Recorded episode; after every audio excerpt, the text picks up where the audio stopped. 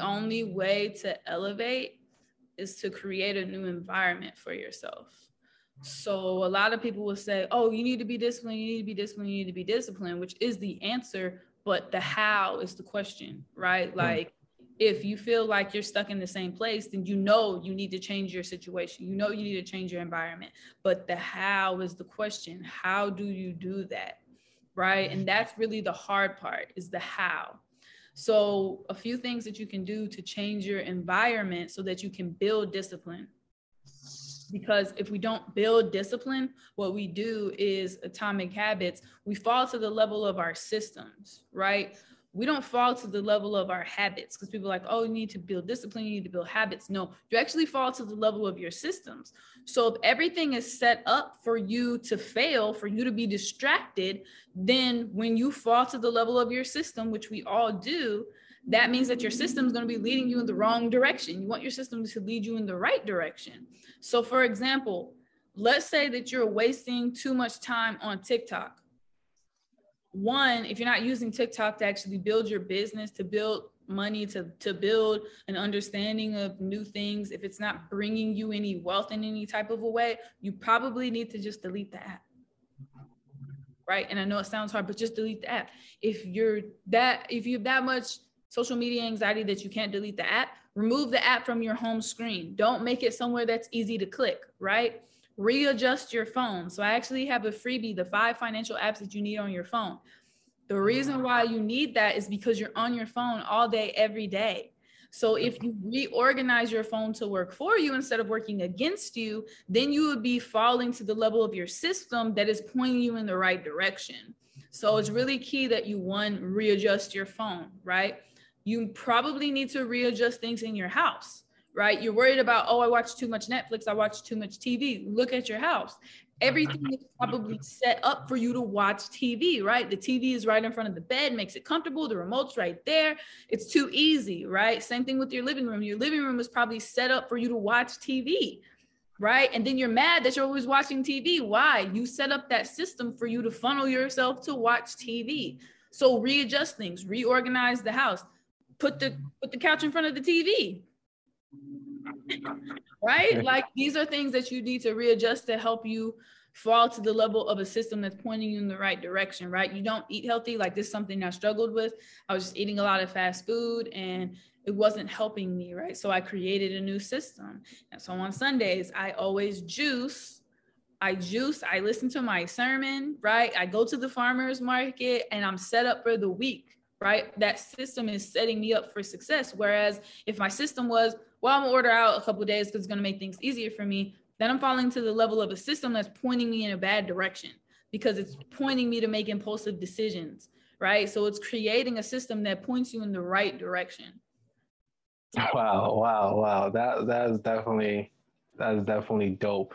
And you know, that leads me to say, you know, as your journey as a financial planner, you know, what would you say is the biggest mistake people make in regard to building generation wealth? I think trying to rush things. I think it's important to understand that God's timing is perfect. Mm-hmm. Right? God's timing is perfect. And when you try to rush God's timing, you usually end up hurting yourself. usually end up hurting yourself. You end up hurting your wealth building journey right? And so understanding that God's timing is perfect and he doesn't give you more than you can handle and he doesn't make mistakes. I think that those are all key pieces that I wish I really would have understood earlier in my journey and not tried to rush th- certain things and do things kind of the backwards way that, you know, honestly caused me to lose money right? Because I was rushing things. I wasn't listening to God's timing. And so I think that it's just very important that you pray on decisions before you act on them and you really listen. That's well said. That, that's well said. And that leads me to ask, you know, uh, you talk about, you know, you praying, you know, you listen to sermons, you're getting yourself ready throughout the week. Um, how did your faith, you know, guide you and help you in this journey of reaching financial freedom? I think that my faith was there in times that I was really tested because I think that we all look at somebody who is our version of successful or our version of what we want to be and we think oh they didn't have any trials and tribulations it was so easy for them to get there look at they're so well spoken they know everything And the biggest thing for me was to continue praying and to continue getting the word that says you're worthy. Because mm. everything in life tells us that we're not worthy, right? I had an actual person in my life tell me that I couldn't be a financial advisor because I wasn't smart enough, I wasn't articulate enough, I was never going to be able to do it. And so I carried that burden with me for a while, right? And a lot of times other people won't see the vision, right? Other people won't see that you're supposed to be X person, that you're supposed to be this six figure earner, that you're supposed to be a millionaire, that you're supposed to have an eight figure business people won't see that. People won't see the vision, but God won't give you a vision that you can't fulfill. Hmm.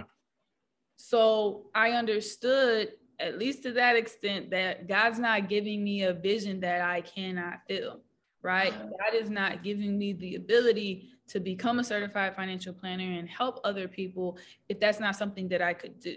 So I think understanding that God has a bigger vision for our lives than even we can understand that was a really big piece of staying, you know, just faithful to my faith.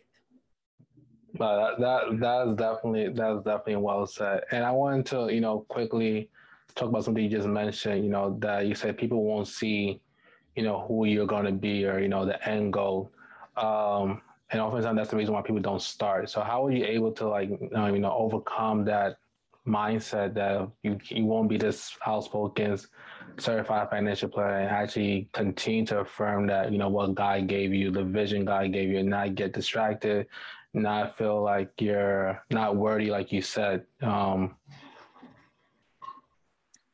I literally was like, so exhausted from comparing myself to other people, to other what I call successful financial advisors. I was so exhausted. I was like, God, please, please lead me in another direction because this, ain't math and it's not working for me.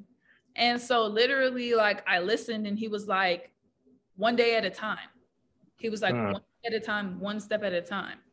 Like I said, I was trying to rush it and I was trying to be on step 20 when I really was on step one and I was trying to skip all of these other steps. And God was like, no, one step at a time, one presentation at a time, one paid gig at a time, one financial plan at a time, one person at a time, one family member at a time. Literally, your wealth will be built one step at a time.